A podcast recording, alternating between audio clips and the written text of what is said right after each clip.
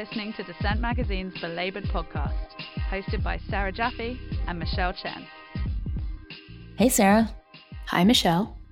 And welcome to Belabored episode 232. In this episode, we are speaking with Eve Livingston, author of Make Bosses Pay, about her book and about the state of labor reporting in the United Kingdom.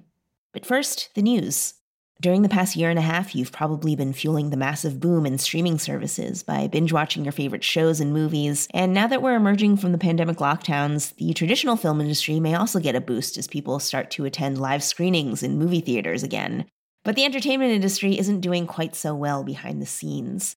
The craft and technical workers who make these productions happen, the catering crew, the makeup artists, the sound techs, they're fed up with exhausting, often inhumane work regimens, as well as low pay. So, the International Alliance of Theatrical Stage Employees, or IATSE, is taking the spotlight this week with a blockbuster strike authorization vote in which nearly 90% of eligible members cast ballots and about 98% of those voted in favor of a strike. The overwhelming response from the members shows just how frustrated members feel with the ongoing contract talks with the Alliance of Motion Picture and Television Producers. IATSE is trying to negotiate for contract provisions that protect crew members from the brutal working conditions that have become routine in an industry culture of high stress and overwork. Members have complained about issues like not having regular meal or rest breaks and work schedules that require extreme sleep deprivation, as well as entry level wages that are simply too little to live on, especially given the number of hours that they're working on a set each week. The voting locals, 13 on the West Coast and 23 others nationwide, represent about 60,000 workers who do everything from edit film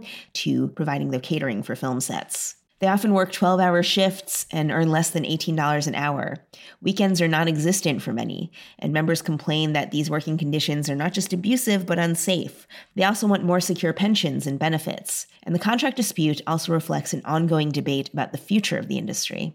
A major concern for IATSE members is how streaming productions are monetized. For the so called new media category, which is not really new, of course, but the industry likes to treat it as such, workers tend to earn less than they would for conventional productions, even though some of these new media productions might have budgets that are comparable to or even bigger than more conventional films and shows. The fight is similar to how the Screenwriters Guild went on strike back in 2007 2008 to demand a greater share of the profits from new media platforms that were just emerging then, such as on demand and streaming. Arguably, the desire for a fair share of digital media profits is also the impetus behind the recent wave of union organizing in digital newsrooms.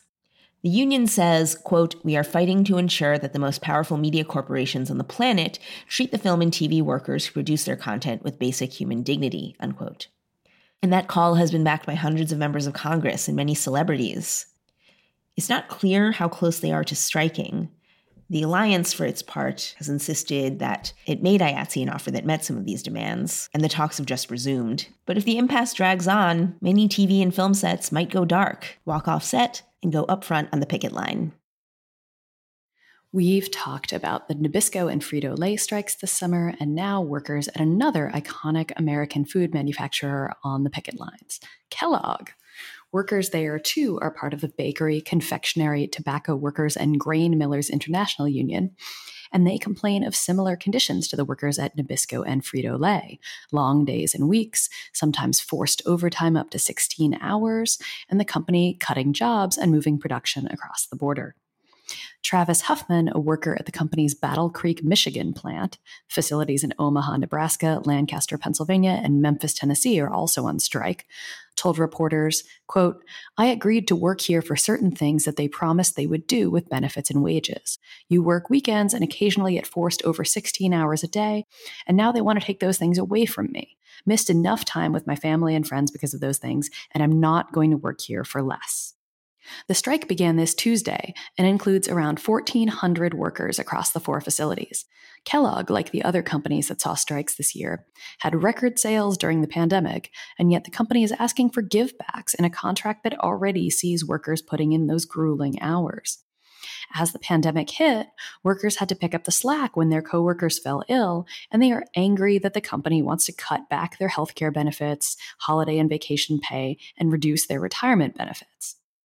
The challenge for workers in manufacturing, food manufacturing as much as anything else, is that when companies already want to move jobs out of the country, shutting down the plant through a strike doesn't have the same leverage that workers in less easily outsourced fields like healthcare and teaching do. Yet, as one of the workers told NPR, food manufacturing workers might have a little bit of added leverage.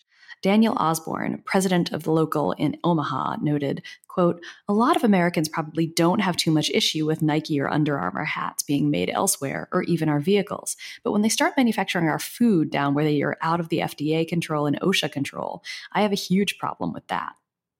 The last time Kellogg workers struck was reportedly in 1972, so perhaps the bosses have simply gotten used to a complacent workforce. With the threats of outsourcing all around, it has certainly been hard for workers in the last few good manufacturing jobs to challenge their conditions.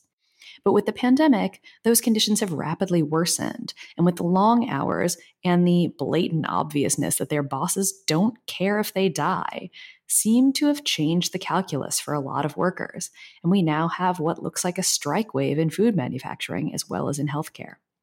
We will bring you more on this subject in the coming weeks. Stay tuned.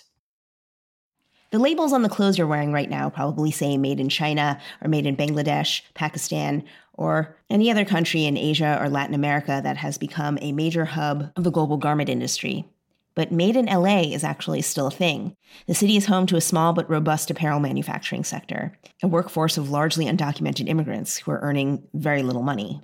These factories, which make up the second largest industry in the city, have been historically known to be highly exploitative and in some cases have been deemed to be full fledged sweatshops. They supply clothing to major US brands like Forever 21. But for the first time in 20 years, a major set of reforms for the garment industry has just been signed into law by California Governor Gavin Newsom.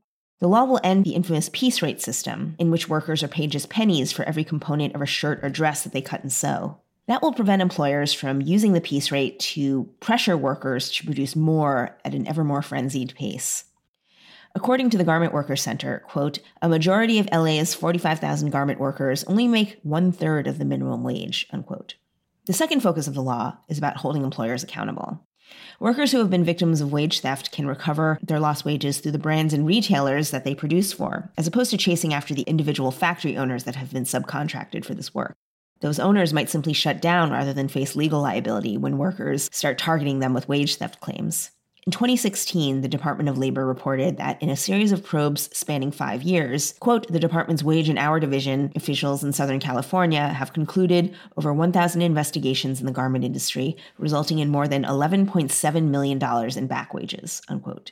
But that volume of wage theft might just be a fraction of what was actually stolen from workers. The legislation mirrors a wage theft law for the construction industry that was passed back in 2017, which ensures that workers can pursue their claims against a general contractor when they've been bilked out of wages by a subcontractor. Similarly, the garment workers want a way to hold the big names in the industry accountable for the labor conditions in the workplaces that they've outsourced their work to. There's been a lot of discussion in the fashion industry about how to end our addiction to so called fast fashion and move toward a more environmentally and socially sustainable production system. Structural change on the global level is going to be extremely difficult to achieve, at least in the immediate future.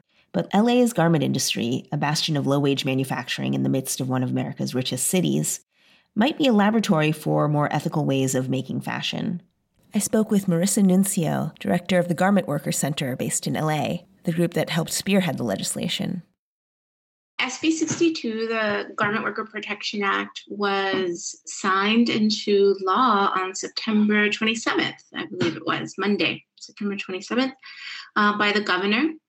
Um, just as a very quick summary, SB 62 is a brand accountability policy. It it creates upstream liability in the garment supply chain so that garment workers who experience wage theft can bring a wage claim against their factory owner and other um, manufacturers and the fashion brands that they were producing. Um, they can include them in their wage claim and recover unpaid wages from them. So we, you know, we're, we're really excited because that was a very, very heavily opposed provision of our bill uh, by industry associations. Um, and you know we stood strong that that's what the heart of our bill was and that's what needed to be in our bill and and what was needed to make change in the local industry um, and so we're just so excited that that we were able to achieve it the other part of the bill um, that's really important is an elimination of the piece rate pay system. Um, so rather than being paid um, like pennies per operation, workers have to be paid on an hourly minimum wage, at least the minimum wage.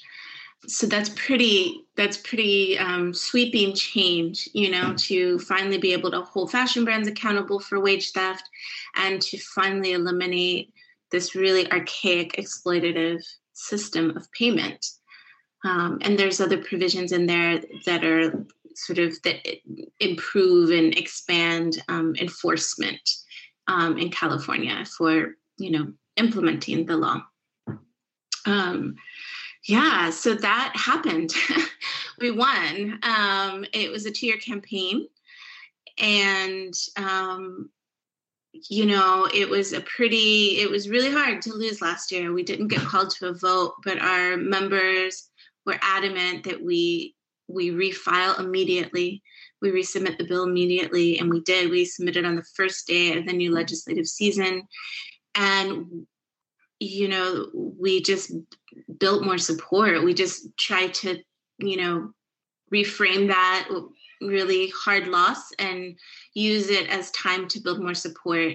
Um, and we did. We ended up with 158 business endorsers, um, fashion business endorsers that really were very engaged, just, you know, doing so much work on this campaign and really meaningfully countering the industry sort of misinformation that businesses did not want this bill. It wasn't true. Um, yeah, and we just, I think we garnered something like over 22,000 petition signatures that we delivered to the governor. So we just used that time to build, build, build. Um, yeah, and so now we're sort of just sitting and thinking and reflecting, um, beginning our evaluations of the campaign, and really thinking about the next steps, which really to do a pretty um, broad education campaign locally for garment workers and businesses.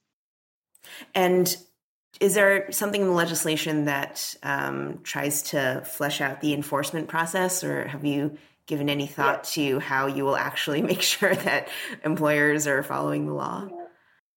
Well, one component of the bill expands the authority of the state's Bureau of Field Enforcement uh, to be able to issue citations up the chain of production as well to the fashion brands. So that's brand new authority. And the reasoning and thinking there was that not only should workers be able to name, you know, all actors and their wage claims, including fashion brands, but you know, not all workers come forward to file a wage claim. That's, you know, can be a really kind of intimidating process. Um, and we thought it was important that there was just more teeth and tools, I guess, you know, available to the Bureau of Field Enforcement to be able to do that same type of work. So we do think that combination of both like the expanded ability for workers to bring wage claims forward on these new provisions and the, you know, expanded authority of the ins- inspector arm of the state to to you know bring their inspections around these new um, these new rights and obligations is really important. Yeah. Um, do you think this might set a template for um, the global supply chain in the garment industry? Um, and um, obviously, the situation uh, with workers in LA is different from workers in, say, Bangladesh or other big garment exporters. But um, do you think that this might uh, set an example? I hope so. I think that we as an organization are realizing the impact that it could have on a global scale. Um, I think that GWC has always sort of viewed itself as a very local organization. You know, we represent the Los Angeles garment industry. Um, but in the alliances that we built in this campaign and in the um, the kind of build up to this victory and, and just within the last week of this victory, we're really hearing from um, peers in the anti sweatshop movement around the world about how they've been following this campaign and how they're really interested to learn um, more specifics about the the you know liability provisions that they're really interested to learn what you know we assess were the strategic winning you know points of the campaign. And we're really excited to be in that space because frankly we've looked you know to our peers um, and learn from them. You know we've we've learned so much from the organizing around the bangladesh accord for for you know that is a brand liability accord right? Um, and how that impacts supply chains so you know i think it's really exciting that there's this synergy happening around the world toward brand accountability and due diligence in supply chains. And to the extent that our um, campaign and when is um, informative or useful to kind of you know that broader movement for corporate accountability i'm really excited to be part of that. That was marissa nuncio of the garment workers center Around the country, nurses and healthcare workers continue to hit the picket lines. In Massachusetts, the nurses at St. Vincent are still out, and Tenet workers from around the country have sent a letter to the company's CEO expressing concern with its treatment of the St. Vincent nurses. In Oregon, healthcare workers with SEIU Local 49 are on a two day unfair labor practices strike at McKenzie Willamette Medical Center. Nurses at Kaiser Permanente in California and Oregon, nearly 30,000 of them, are taking strike votes this week. And in Buffalo, some 2,000 healthcare workers at Mercy Hospital are out on the picket lines, fighting against a two tier healthcare system for safe staffing and raises. The workers are members of the Communications Workers of America, and according to friend of the show C.M. Lewis at The Nation, they have been bargaining for months for a master agreement that would cover three different Buffalo hospitals in the Catholic health system. But the workers are also tired of horrendous conditions worsened by the pandemic in a story that may sound familiar to all of you. Debbie Hayes, the upstate area director for CWA and a member of the bargaining committee, told Lewis, quote, People are telling us stories about using ripped towels to make washcloths, using hospital socks for washcloths, not being able to get medical grade gloves, not being able to get urinals, and using suction canisters for patients to urinate. Democratic Socialist and Democratic nominee for mayor of Buffalo, India Walton, herself a former union nurse with SEIU 1199, has supported the workers, and the nurses say that patients have expressed support as well. Lewis writes, quote, Patients are putting signs of support in their windows, and some have even come out to picket with healthcare workers, with one coming to tell them how poorly non-union replacement nurses treat patients. He said it's very negative care he's getting from the agency nurses, and he had to get out of there, said one nurse. They asked him to come back inside, and he told them no because the real nurses are outside. End quote. Understaffing and low wages, particularly among the environmental service workers who are responsible for hospital cleaning and sanitation, are particular areas of complaint, as the workers in those positions don't even make $14 an hour. And the healthcare workers at Mercy connect their struggles with nurses and care workers around the country who have had enough. We have to fix it, Debbie Hayes told Lewis. We have to look at how we deliver care in this country. We have to look at the lack of attention that is being given to the people that deliver the care, and we really need to readjust our priorities.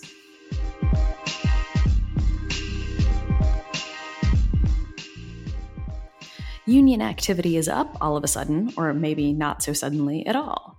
Yet union density is still at historic lows in the US and around the world, and too many young people have no practical experience organizing on the job.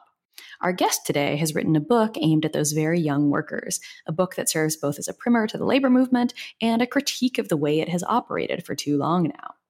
Eve Livingston is a labor journalist based in Glasgow, one of the very few dedicated labor reporters in Britain, and she is the author of the new book Make Bosses Pay, which I enthusiastically blurbed and which you can buy now from Pluto Press. So, Eve, welcome to Belabored. Um, start out by telling us a little bit about your book and why you chose to write this book um, now in this mess that we're in. um, yeah, thank you for having me. So the book is um, Make Bosses Pay, um, and it's a book that is about why unions matter for young workers. So why young workers need to be union members, um, but it's just as much about how unions need to change and evolve to to meet those young workers' needs and to be kind of fit for the the 21st century. Um, so it is it's UK based. You know, that's my knowledge of, of the kind of UK labour market and the UK union movement movement. But I hope that the sort of bigger picture um, is still kind of relevant and, and widely applicable. Um, and in terms of kind of why I decided to write it, I suppose um, it feels to me in the UK at least like unions are in this kind of state of sort of existential crisis, if you like, where um, you know the coronavirus has changed this picture slightly, but the kind of membership statistics and, and data um, is just kind of a downward spiral, um, and, and young people aren't being attracted to join in the same numbers. So there's a kind of um, declining membership um, but that unions are needed more than ever. You know, we live in a kind of um, society that's getting more and more unequal, um, more and more unfair, and unions are the, the answer to that. So there is this, there's this kind of um, double thing going on of of people not turning to the one solution that we have for the the kind of accelerating problems that we face. So I wanted to um to speak to that young audience and to say to them, you know, unions are for you. They are the answer to the kind of questions that you're asking in terms of inequality and building a fairer society um, but you're going to have to do a bit of work. to, you know, you're going to have to get in there and uh, and kind of change them from the inside. Yeah. Yeah, one of the things that, that's always a little bit different when talking um, about unions in the UK versus unions in the US is that um, you can just sort of join a union in the UK, whereas in the States, you really have to go through the process of sort of organizing your workplace and winning recognition for it to matter. Um, and so I always find this kind of interesting because there's a there's a way that you can just sort of say like okay well join a union but even so just just joining as you note many times in this book isn't enough that you really do have to still put in the work mm. Yeah, I think um, that is something that I thought about a lot. You know, I wrote this book kind of over the course of um, pandemic lockdowns. Right. And at least in the UK, I'm not sure of the picture in the US, but as soon as kind of, um, as soon as the extent of, of the coronavirus pand- pandemic started to become clear, I saw a lot of people on my kind of social media, you know, so so left wing engaged people kind of saying, like the number one thing you have to do is join a union you know join a union today make sure you're in a union so that you're protected because all this stuff is in the post about how coronavirus is going to affect us. But it made me slightly uneasy because i was like you know are we asking people to join unions just for the sake of joining unions? Because as you point out that means more in some workplaces than it does in others. Um, and also, you know, as I don't shy away from in the book, some bits of the union movement are really, really need to kind of move with the times to be effective for that young workforce. So, so that was kind of a guiding question for me. Actually, was when we when we tell young people to join a union, what what do we mean by that? What are we actually asking of them there? Um, and I think for me, you know, we we are asking them to to join and to actually be an active part of that union, and not just to expect expect a kind of service um, in response to their to their fees. Um, but you know, similarly, there's a huge kind of challenge there for the union movement itself, who you know those those unions and the movement also has to step up. So it's kind of on on both sides, I think. Yeah. So we will get much more into the state of unions in Britain, but I wanted to ask you a little bit at the start about sort of the state of labor journalism in Britain, because you are one of very, very few dedicated labor reporters in the country countries. And, you know, we've seen very recently, I spent a lot of the summer sort of screaming internally about the coverage of the Unite election. Mm. Um, so, yeah, I mean, I'd love your thoughts on sort of what's going on with labor journalism in Britain. Why is there so little of it? Um, and how has it been trying to revive it? um, so I think that's like a big and a small question because the, the mm-hmm. short answer is there just isn't very much of it. um, there's yeah. not a lot going on, but the the long answer is you know I think there's kind of multiple kind of different factors to this. So I think you're you're right to say that there just isn't a kind of culture at all of of industrial reporters anymore. You know there used to be in newspapers would kind of each have a, a, dedicated industrial reporter, and those jobs just don't exist anymore. Um, this is not a, kind of fact checked stat, but I believe there's only one left in the in the UK. Um, but people might want to double check that. Um, so, you know, I, have only ever done this work as a freelancer um, because it just doesn't exist as a kind of staff role.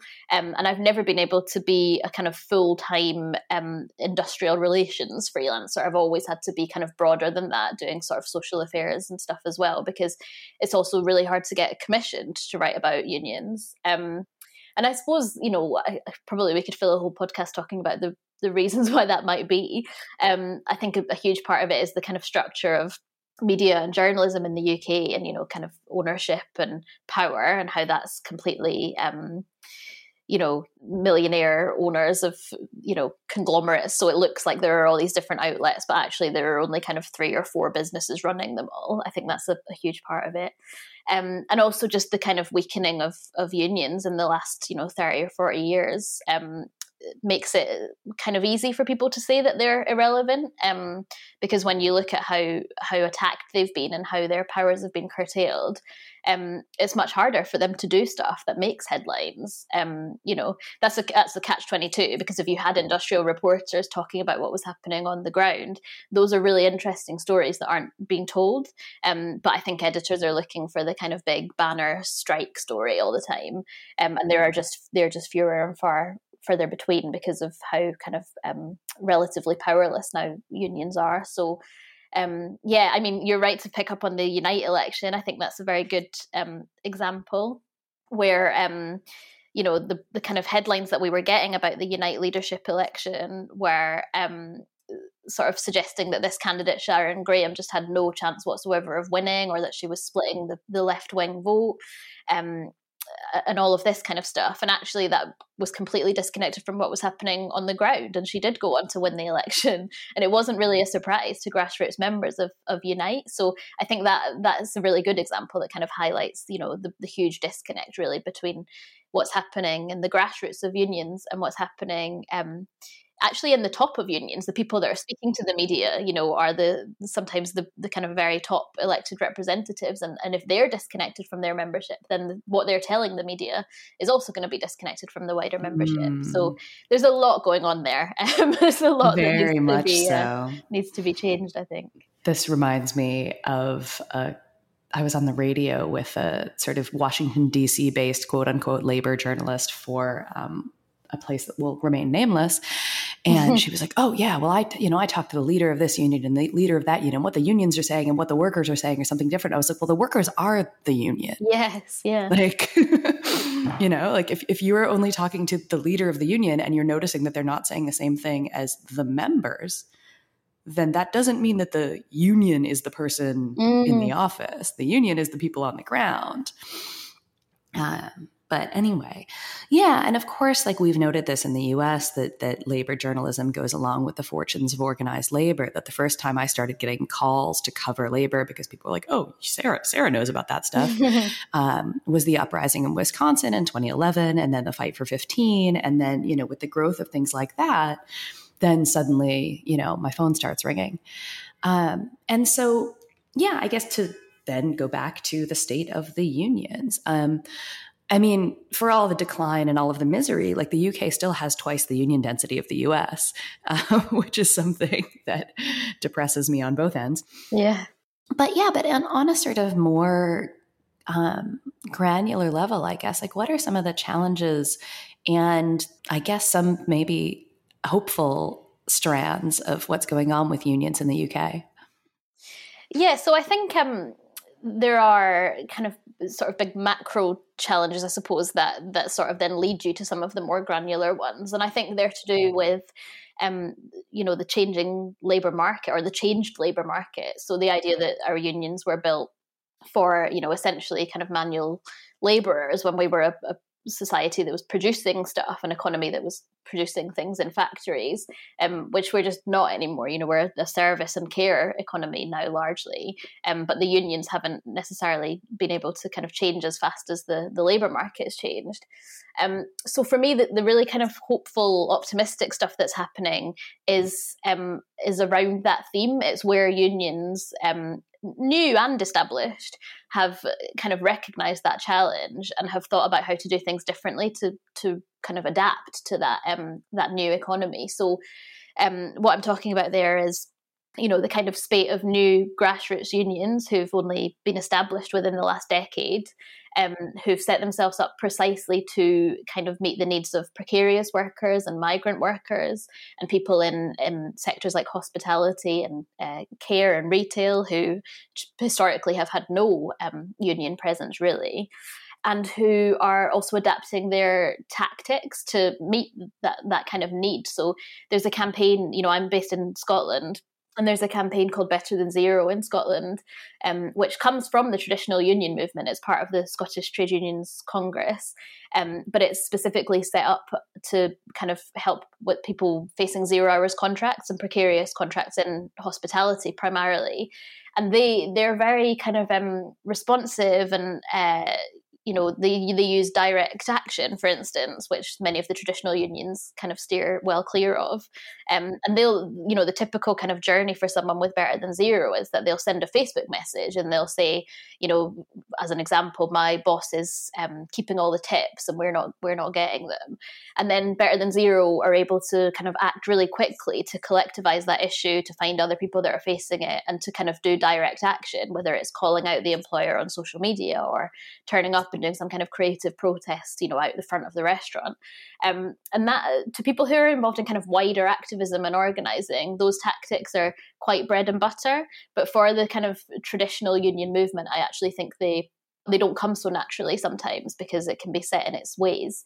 Um, and so so that provides a really kind of good example i think of how even within that kind of traditional um, movement that's slower to, to change there are still really good examples of of where um, organizers have managed to kind of get into those new sectors and embrace kind of creative interesting tactics and be flexible and responsive, which is what young workers need. You know, they can't afford to wait kind of three months for their membership to sort of kick in at the point in which they're kind of then eligible to get legal advice or whatever. They need that that advice, you know, the moment that the, the kind of grievance emerges. Um, so yeah, there's a lot for there's a lot for unions to do, but there are certainly examples out there of of um, that provide a sort of blueprint for how they could be doing it. Mm. Yeah, I was going to ask a little bit more about these, um, right? This sort of new grassroots unions, um, which are, and you know, we should note that part of the reason that the Unite leadership election coverage was so terrible is it's just covered as sort of an adjunct to the Labor Party. Mm. Um, and so a lot of these new unions are not affiliated to the Labor Party. They're not thinking about their power as something that comes through the ballot box, but something that happens, as you say, through direct action, through strikes.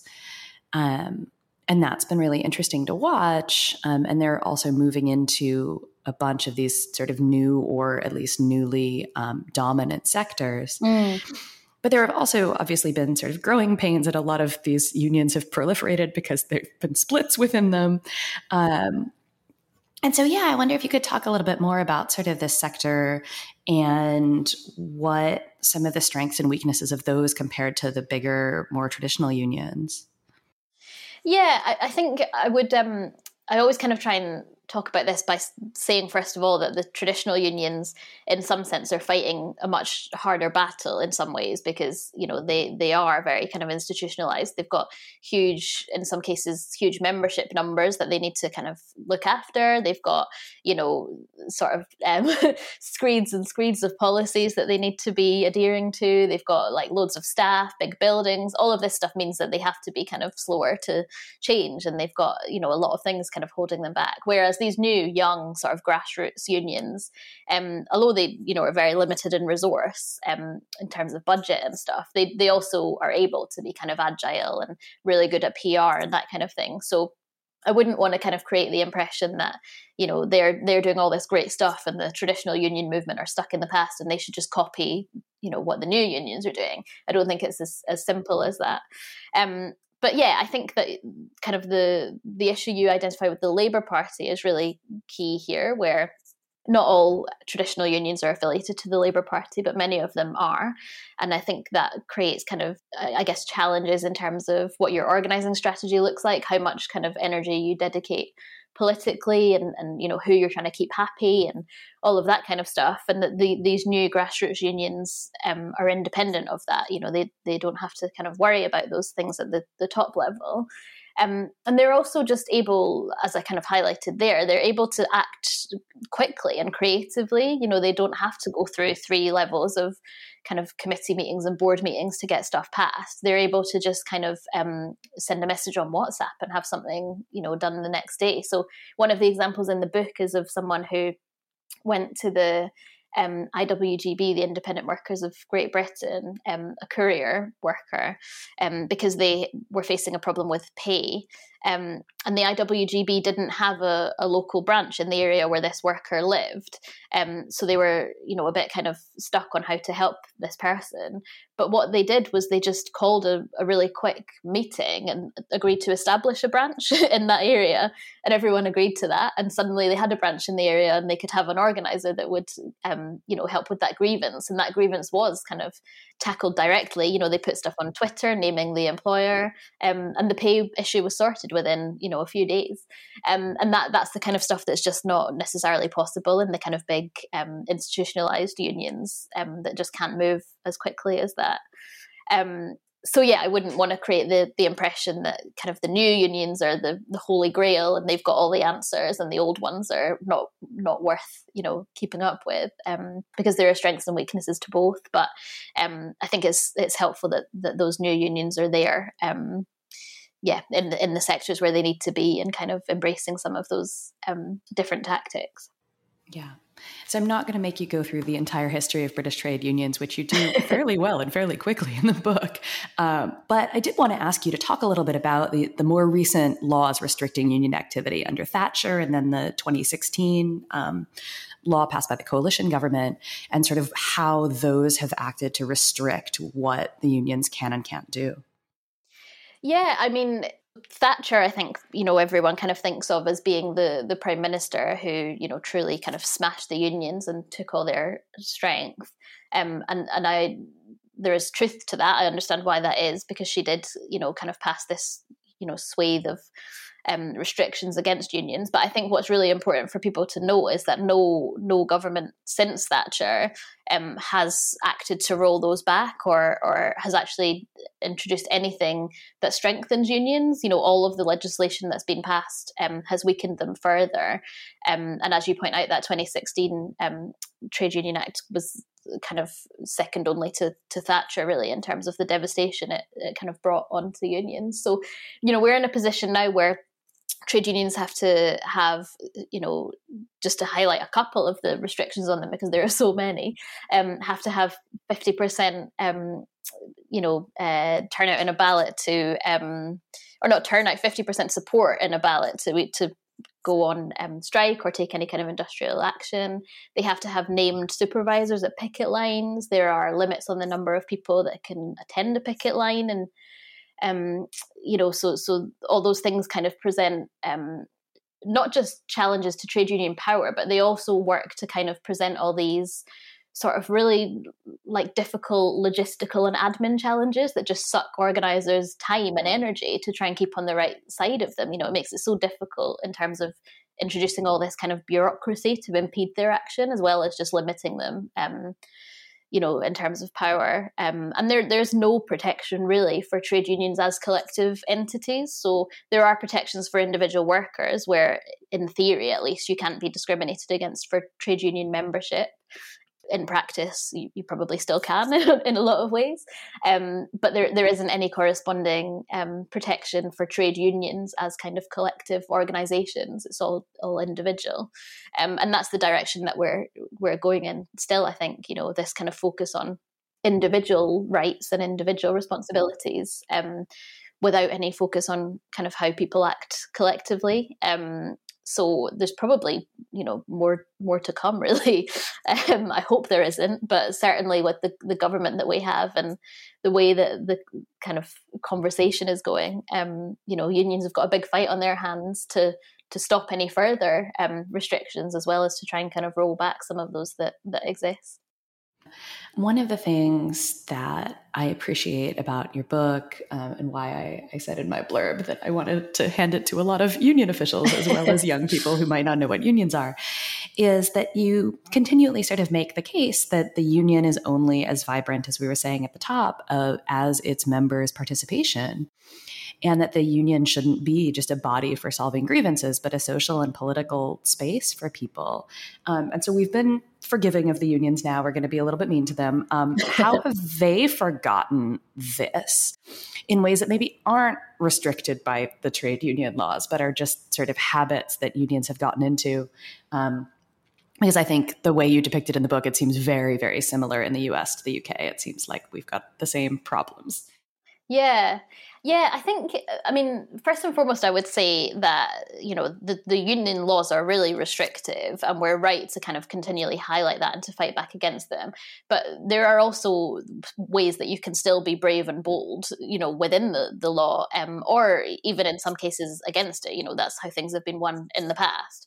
Um, and I think the, the union movement in the UK uh, to a large extent has become very kind of risk averse and scared to do anything even on the within even within the law that kind of pushes up against it um, so so you know we can't we shouldn't fall into the kind of trap of thinking that there's just no there's just nothing for unions to do in this in, in this uh, context because it's not true. Um, but certainly where i think in a kind of structural sense um, some of these problems lie is this sort of you know service model that unions have um, adopted increasingly kind of as a result of that difficult context that they're working in um, the idea that they exist to service their existing members um, rather than to kind of organize new sectors and things. Um, and so what what you end up with there is you end up with u- unions working in the interests of kind of very specific sectors that are already well represented um, and kind of having to forego, you know, getting into any new sort of sectors or speaking to any new young workers um, because they are kind of beholden to their existing membership.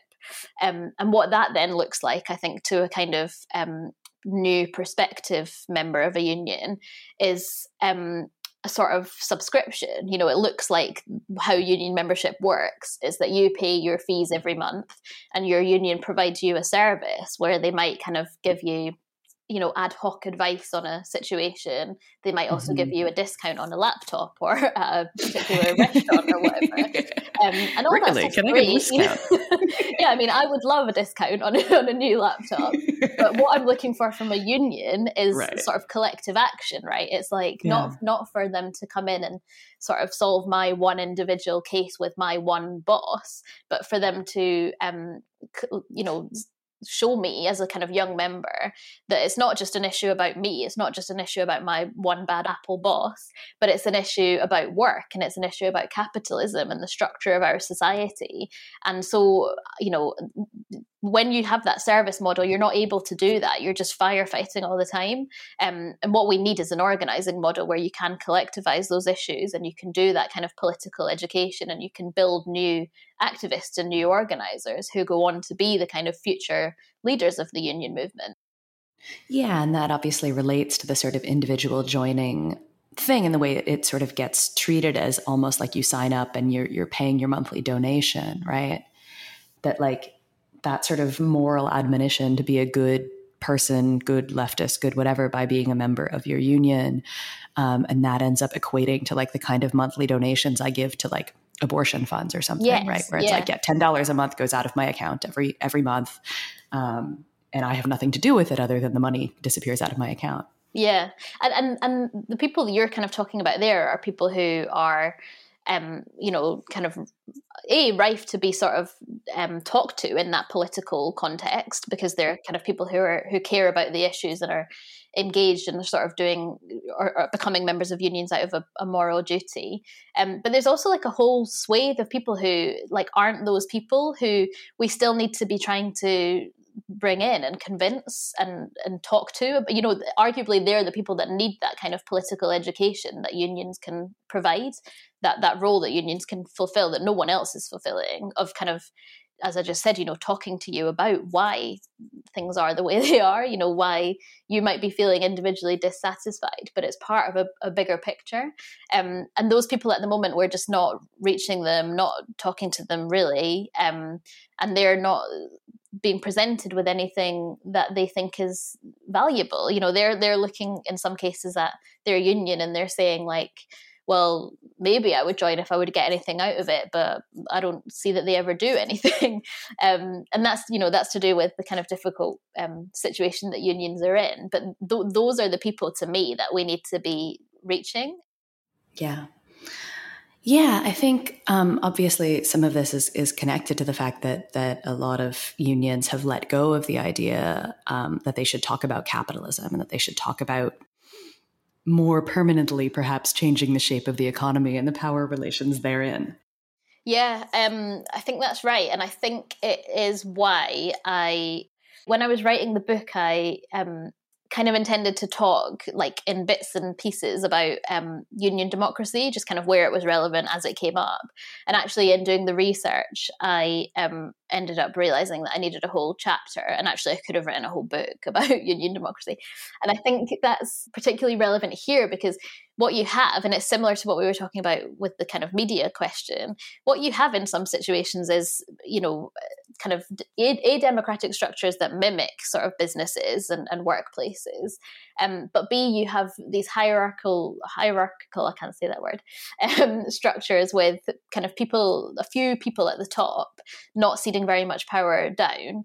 Um, and quite often they, you know, are necessarily because of the way our unions are structured, they have to take on a sort of um, negotiation, mediation role with bosses and with employers. So they're not really going into kind of disputes or meetings sort of accurately representing really the, the feeling of kind of membership or grassroots grassroots members they are um, doing a sort of um, like semi HR role in some senses. Um, so I think the root of a, a, lot of this is about is about union democracy and kind of overhauling that, so that we don't you know have this situation where actually like the interests of the union and the interests of the bosses are like relatively similar in, in a way that they're not in real life yeah i think one of the things that i i think about a lot with that is obviously um, Joshua Clover's framework of the affirmation trap. That as as sort of deindustrialization sets in, unions that are based in that industrial work have sort of no choice but to try to beg to keep their workplaces open and how that disempowers um, the strike. In fact, I talked about that a little bit at the top of this podcast in one of our news items where I was talking about the strikes at various food manufacturers in the US this summer. And yeah, and it presents a real challenge in how adversarial you can be when you're also trying to preserve jobs the way they have been. Absolutely, and and we see that you know um, in the US and the UK in terms of the sort of climate agenda, and you know we just in the last week in the UK we've seen you know some of the big unions come out and speak against um, you know green energy and sort of green transition and that kind of thing because it threatens the the um, livelihoods of their workers. And it's such a kind of small c conservative way to think. I think that there's no alternative to the way things are currently, you know, um, when actually, you know, I don't need to tell you or your audience, there are so many alternatives and there's so many things we could be kind of fighting for in terms of those workers ultimately actually having a way better kind of deal. You know, unions end up having to take kind of really weird, um, really weird sort of anti-left positions in some senses um, because of that kind of structure that they're operating in. Yeah, yeah. Um, you tell this one particular story in the book that really struck with me about the Grunwick strike and what it showed about sort of labor's misunderstanding of maybe who and where its base was now. Um, can you tell our listeners a little bit of that story and what you took away from it? Yeah, so the the Grunwick strike, um, I think actually is is one of the kind of more um, talked about uh, strikes when it comes to sort of marginalized workers. So obviously, there's a lot of hidden history in terms of how marginalized workers have always been kind of um, right in the center of union activity. Or at least trying to be right in the center of union activity. Um, and there's a lot of those stories that we never tell, but actually Grunwick we we do kind of tell that story. But it it concerns women workers, mostly South Asian women workers in a photo processing um, factory in London, who um, took strike action in the 70s without um, union recognition. They actually weren't part of a union. They just um, kind of had enough one day and walked out, led by this one particular South Asian woman.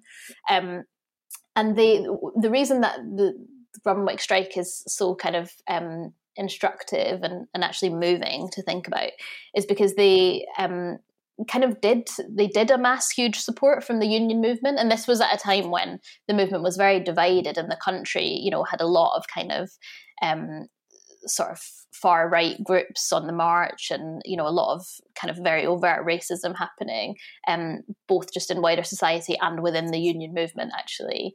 Um, but these these women went on strike and they amassed huge support. They stayed out for um, for weeks and weeks and they got support from across the whole union movement. You know the, the national union of mine workers came and marched in support of them across london um, but they ultimately didn't win. The TUC kind of withdrew support of them when it looked like there was just they were at a kind of stalemate. You know, there was no kind of um, solution to be reached.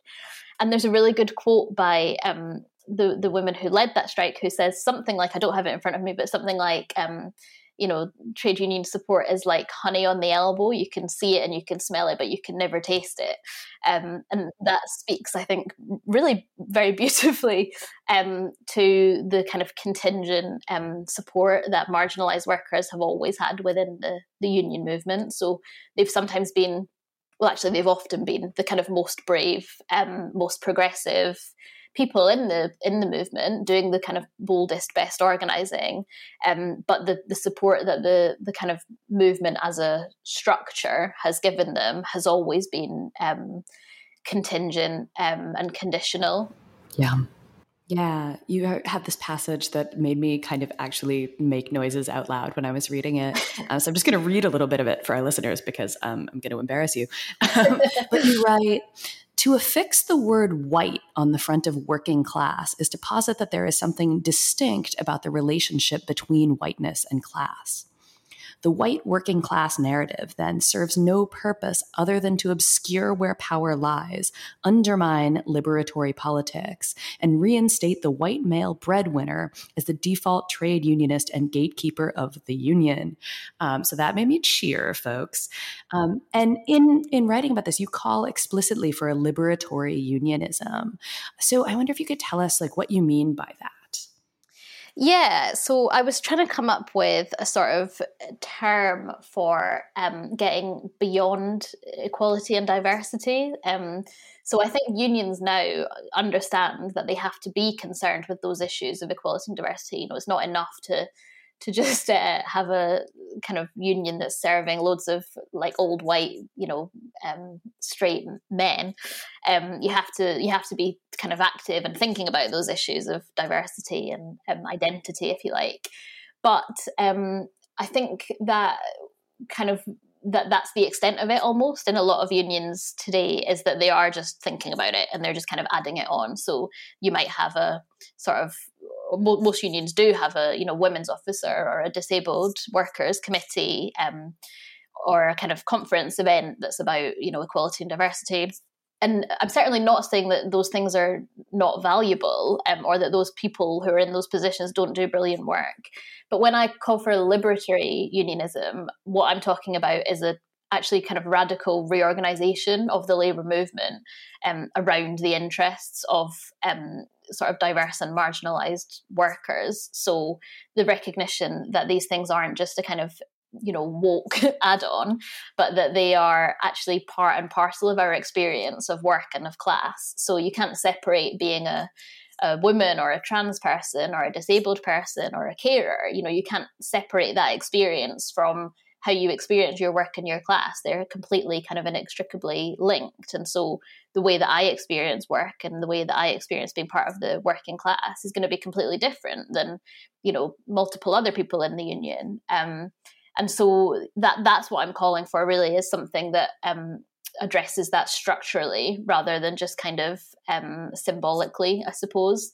Um, and I think some unions are, are starting to get there, you know, um, in terms of who they're organising and kind of how they're how they're talking about these issues. But I think, you know, if I had to characterize the union movement as a whole, I would say that it's very much still kind of transitioning from the very old school model of um, white male breadwinners um, towards uh, a sort of liberatory politics that they haven't actually kind of reached yet. So you write a little bit in the book about how, um, and we've talked a little bit about this already with IWGB and that, um, about how unions can use technology and social media to actually reach people where they are. Um, and I don't know if this has happened over there at all. It's really been um, like the last year in the US, I keep getting emails about like new startups that are going to help you get into a union that I roll my eyes at really hard. But nevertheless, like people are using WhatsApp groups and Twitter and Facebook to organize. Um, so, yeah, I wonder if you can talk a little bit about anything that you've seen on that front that has been promising. Yeah, so I think when I was kind of talking about technology and attracting young workers, one of the things that was making me sort of bang my head against the wall was this idea that the, the way to do that, the way to embrace technology and attract young workers is to, um, you know, have a really nice app or like a really slick, fancy website, um, and then they'll all come running. um, and that is, that's not what I'm talking about when I'm talking about kind of, you know, embracing these new technologies. So I think there's two sides to it. So one side is in terms of how unions should be thinking and talking about technology, and on, that side of the argument, I kind of make the case that it's not about just talking all the time about robots stealing our jobs and that kind of thing. Um, rather, it should be about kind of speaking about ownership and control. And, you know, we can't stem the tide of technology and we shouldn't really be trying to because it can be really kind of um, useful and emancipatory. Um, but the kind of evidence shows us that our bosses tend to get in there first and use it against us. So the kind of case that I make is that how unions should be talking about technology is about how we can um, leverage it so that it's as kind of powerful and useful for us as it has been for our bosses against us. Um, and then the other side of that conversation is kind of what you're pointing to there about how unions themselves can use that technology to in their organizing work to organize workers and to advance the kind of interests of the, the union. Um, and yes, in the UK, there are kind of similar things where you see um, startups, you know, there's one called Organize, which is a kind of platform that unions can use to collectivize, and actually non-union members can also use it to collectivize issues. So you kind of post on there if something's happening to you at your workplace, and you can gather support from other people, and then um, the kind of infrastructure of the organized platform means that someone can come in and sort of support you to build a campaign around that. And actually, you know, that, that's a great thing if people are turning to it. I wish it was union led and kind of embedded in the union movement. Um, because what what I did come to realize when I was kind of writing about technology in that context is that young people are sort of turning in many cases to things like online petitions, um, you know, change.org petitions, um, and they just don't have any of the protections that they would have if they were doing that kind of work within a, a union structure. So so that so i think there's a, a, gap there for unions to kind of step into what those startups are doing and what change.org and stuff is providing um, and, and to say you know you can do all this stuff that you want to do but within our structure and you can be much more protected while you do it and you can benefit from our knowledge and our kind of expertise. Um, so there, there's the kind of um, roots of some of that starting to happen. You know the trade union congress has a kind of petition function now that it's rolling out um, to, to, unions. It's been used to some success. Um, but some of the some of the kind of best stuff that I've seen has been so basic. You know, it's been about workers being able to organise um, strikes and stuff on on uh, WhatsApp groups. Um, you know, that's not new technology. it just is the technology that young people are using every day as in the kind of course of their ordinary lives. Um, and so, you know, for unions, maybe for some unions to be suddenly active on WhatsApp is quite radical and new, but it's definitely not um, something that young people would uh, think of as radical and new. So it's about kind of meeting them where they are and, you know, realizing that for for this new generation of young workers that we need to attract, um, all these technologies are just part of life. They're not particularly yeah. exciting or interesting. They're just where people are. So unions need to be there too. Yeah. Until, of course, they all go down for a day. yeah, exactly. Uh, that was a lot. That was a lot. Um, I was very cut off. I was very lonely. anyway, yeah. So another thing that you that you touch on is is the growth of community unions, tenants unions, this kind of organizing that does claim a sort of union structure, even though it's not based in the workplace, and how that is and isn't connected to existing unions. Yeah, I think um, I try to make the case that the kind of future of the the union movement is going to be in sort of going um, well within and beyond you know not not kind of foregoing the workplace but also looking beyond it. Because the the challenges that are facing young people now are so existential in nature that you know if you ask a young person kind of what they're most worried about in the in the world I imagine that most of them would say, you know, climate change and housing and, and those kinds of issues before they might even mention work. Um, for, for a variety of reasons, I think there's also, you know, problems there with the kind of low expectations that people have of work um, in the first yeah. place. But that's a sort of different different conversation. um, but I think that for unions to be kind of relevant to young people's lives, they need to be part of those conversations about about climate and about housing and about social justice. Um, and I'm not suggesting that that you know they should be replicating the work of other unions that are doing that kind of stuff. And I'm not suggesting that those unions should become sort of generalist um, unions and stop just being focused on you know rent issues or community issues. But I am kind of calling for you know really powerful coalitions between those different types of unions. So, however that looks, is going to look different for different um, unions and in different contexts. But um, however that looks for you and your union, I think it's really important to be building those alliances. Yeah, so to to wrap up, I guess we touched on Unite earlier, but there is new leadership in several of the bigger unions. The Labor Party is clearly having a lot of problems.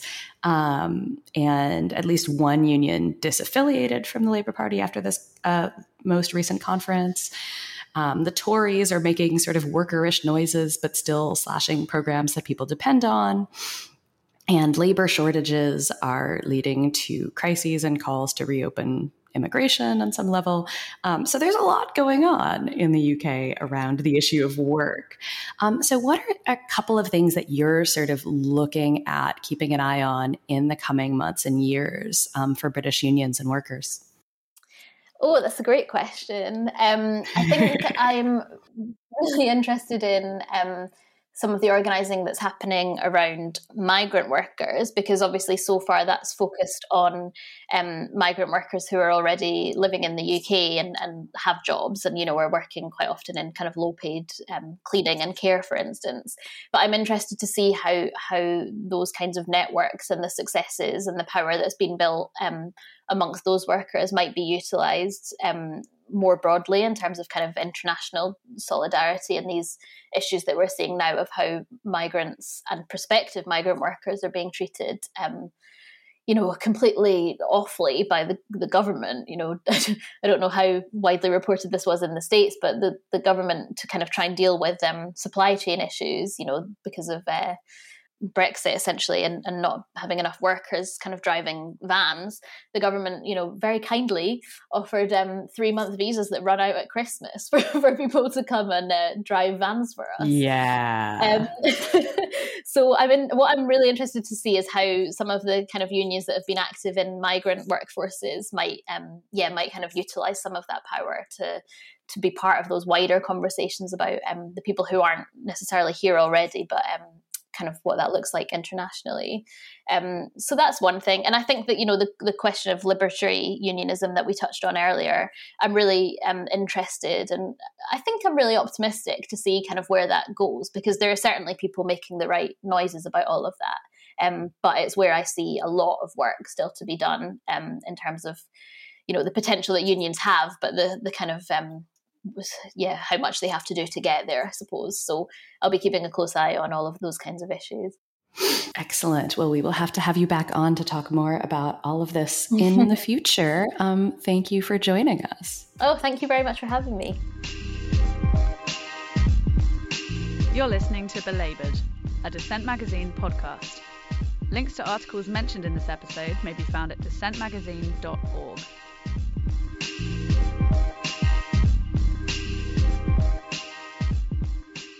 And that was Eve Livingston talking about her new book, Make Bosses Pay. And now it's time for ARG, I wish I'd written that, in which we discuss the pieces that we liked but did not write. My pick for ARG is Feel Good News Story or Poverty Propaganda by Kali Holloway in The Nation. Holloway starts off with some heartwarming anecdotes from recent human interest features, such as, quote, a group of FedEx employees raised the money to buy a car for their six-year-old coworker who had been walking 24 miles round trip to and from work each day because she couldn't afford to fix her own broken down vehicle. Aw. These stories, at least as written, are supposed to make us feel all warm and fuzzy inside. Their purblind focus on the indomitable human spirit suggests that we should be moved and inspired by the up with people sense of community, the charitable generosity, and the hardscrabble uplift that they describe, which of course is not to knock community, charity, or uplift. The problem, as even a cursory read between the lines of such stirring storytelling makes clear, is that these news items are just masquerading as life affirming narratives. In reality, they unintentionally highlight the casual cruelty, exploitation, injustice, and multi system dysfunction we've been socialized to accept in every aspect of our American lives. In other words, these stories are training us to see charity and the humanity of our fellow humans as a substitute for structural deficits in the welfare state, the consequences of centuries of discrimination and oppression, and the deep wealth inequality that puts people in such desperate situations in the first place. Holloway goes on, Quote, a former student raising $27,000 for a 77 year old substitute teacher who had been living in his car even before his earnings were decimated by COVID school closures isn't a touching reunion anecdote. It's a reminder of how shamefully underpaid public school teachers are. Unquote. Such anecdotes also appeal to the myth that this country is built on meritocracy. It's the belief that one earns the life that they deserve, and that the life they deserve is basically what they've earned. Meritocratic ideals seduce us with the toxic hope that things will get better as long as we, quote unquote, stay positive. We love stories about do gooders and good Samaritans because we long to live in a world in which such kindness would be one, abundant enough to help everyone who, quote unquote, deserves it, and two, would be all that we need to fill the social gaps created by generations of government disinvestment and corporate avarice. And no matter how DIY you are, you're not going to make up for a failing welfare state. What's particularly disturbing about these heartstring tugging tales is that they play on very real emotions. They can be very moving when we're reminded of the power of human kindness. Yet it may distract us from the systemic causes of injustice that people are attempting to alleviate in these stories without ascribing blame. The narrative underlying these pandemic redemption stories, that everything will be okay as long as we rely on each other and our own compassion, reminds me of the concept of resilience that is often battered about in pop psychology circles, as well as variants thereof, such as grit the TED Talk endorsed concept that kids can do anything as long as they have the pluck and can do spirit they need to get through tough times. Or the classic self help canard, the power of positive thinking, the idea that we can simply will away our troubles. These notions distract us from the failures of civic institutions and from the brutality of capitalism and its limitless capacity for abuse and exploitation. The resilience idea has actually helped spawn a cottage industry of what I call survival chic entertainment. The YouTube channels about prepping and bushcraft survival skills and living off grid and living the van life. They attest not only to our escapism, but to a kind of wearied resignation to a society in which all we have to rely on frequently is ourselves and occasionally the kindness of strangers.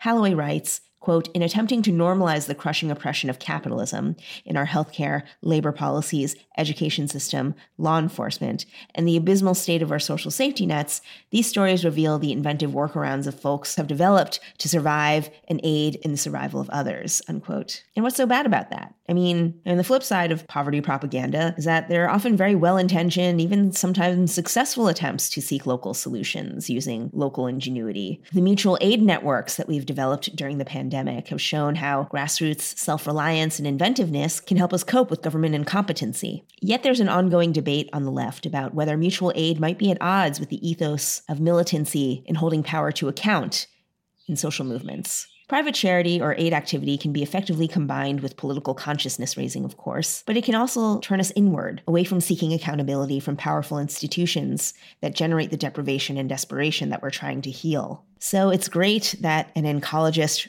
wrote off hundreds of thousands of dollars in medical debt for patients before retiring. That was another one of the feel good headlines. But it would be even greater if we had single payer healthcare and a healthcare infrastructure that didn't systematically lock sick people into a medical debtor's prison. Our socioeconomic landscape reveals what these feel good human interest stories obscure. Despite a surfeit of millionaires and billionaires across the country, our tax code does not even approach any kind of fair system for redistributing even a small fraction of that wealth. Holloway writes Leaving that wealth untaxed means we have less money to fund our safety net, consigning the rest of us to do things like shareholder focused healthcare. This is all fine. These stories coo at us in an insidious attempt to convince us that we're all getting what we deserve, unquote. Speaking of what we deserve, no amount of selflessness can replace a right to health, housing, personal autonomy, and equality before the law. A GoFundMe can pay for a friend's life saving surgery, and taking up a collection at work might bring you enough cash to help a coworker buy a car instead of having to walk on foot for hours a day. Those are great stories. But the real story is that our institutions make us reliant on such extraordinary acts of kindness in order to partially offset the wholesale denial of our human rights. We don't deserve charity, we deserve justice. Because the workers are still taking action and because workers involved in the organizing have been terminated from the app in recent weeks, I am taking a point of podcast host privilege and arguing an article that came out in August but that I only read this week titled How Migrant Riders for the Gorillas Delivery Startup Are Reigniting the Fight for Labor Rights in Germany by Asiya Ahmed at gal-dem magazine. The piece goes inside the organizing by gig economy workers who deliver groceries in Berlin. Gorillas is one of approximately a million gig companies that promise to deliver you things you need on demand. And though it only launched during the pandemic, it has already reached $1 billion in valuation. It offers grocery delivery at the ludicrous pace of 10 minutes from the time of order, and it accomplishes that by pressing its warehouse pickers and its bicycle delivery riders to work at breakneck speed. So, Ahmed writes, they've had enough. Quote, a sunny July Saturday in Berlin. With lockdown finally lifted, chatter from outdoor cafes and restaurants fills the streets.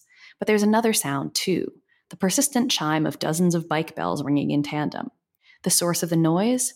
Riders for lauded grocery delivery startup Gorillas, who have chosen today for the next in a series of wildcat strikes, protesting dangerous and poorly recompensed working conditions. Today, the action takes the form of a bike tour through Berlin as convoys of riders, backs free of their normal heavy cargo, whiz to Gorilla supply warehouses across the city. Arriving at their destinations, riders hang banners from warehouse windows, bringing operations to a halt while chanting, Hey, hey, ho, ho, get organized and join the strike, in the hopes of inspiring new workers to get involved. End quote.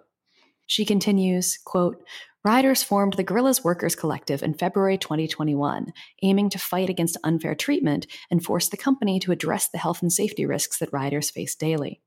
Their aim is to reveal to customers and investors alike that the uber convenient service comes at a much greater cost than the €1.80 Euro delivery fee. Behind the friendly face of the Gorillas service lies a grim reality. Riders who shared their stories with gal-dem cited a litany of mistreatment, including frequent accidents, chronic back pain, missing pay slips, and sudden termination of employment. Obstacles including racial discrimination and wrangles with visas mean migrant workers, often hailing from Argentina, Chile, Spain, and Turkey, find the German job market difficult to navigate. And in the seasonal and gig work most often open to them, it's common for migrants to find themselves up against precarious working conditions. Gorillas is not the only food delivery service where workers are taking on management. Worker strikes have hit Deliveroo in the UK, Uber Eats across Latin America and in South Africa, and Bolt Food in Georgia. End quote. Workers have faced problems getting their injury pay. I know injury pay sounds amazing to American gig workers, and they have been terminated from the app, and the migrant workers face particular discrimination.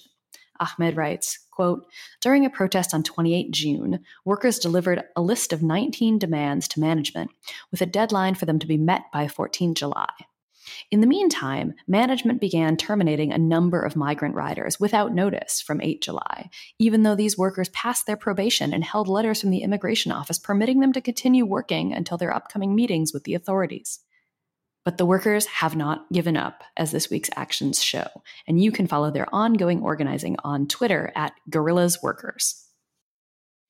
So that is all we have time for this week. Stay tuned for much more on gig economy workers, the ongoing strike wave, and working and not working in the age of COVID 19. Thanks as always go to the folks at Dissent for hosting us for several years now, to Natasha Lewis and now Colin Kinniburgh for editing us, and most importantly, of course, to you for supporting us, listening to us, sharing us with your friends, tweeting about us, talking about us, sharing your stories with us, and most importantly, perhaps rating us on various podcast services, Apple Podcasts, or wherever you get your podcasts. It really does help us find new listeners, um, and we appreciate it very much. Special thanks, of course, to those of you who are sustaining members of the podcast over at Patreon, patreon.com slash belabored, or for you old school types at the Dissent website, dissentmagazine.org slash belabored. We understand that not everybody can afford to support the podcast. Um, we are, after all, writing about work. But if you have some spare money, um, labor journalism is not free. This is exhausting. And we very, very much appreciate you helping us keep the stories coming to you. And we have, of course, some wonderful gifts for those of you who support us belabored tote bags, which I saw in the wild recently. It was very exciting. Gorgeous, gorgeous Molly Crabapple worker portraits for the highest tier. And you can, of course, find out more at Patreon page, patreon.com slash belabored, or at the Dissent website, dissentmagazine.org slash belabored. If you want to share your story with us of working under coronavirus or anything else, you can, as always, email us at belabored at dissentmagazine.org. If you are film crew or a hospital cleaner, restaurant server or a cab driver, unemployed or overworked or both, we want to hear from you. You can tweet at us too at hashtag belabored. Thanks again for listening. Solidarity.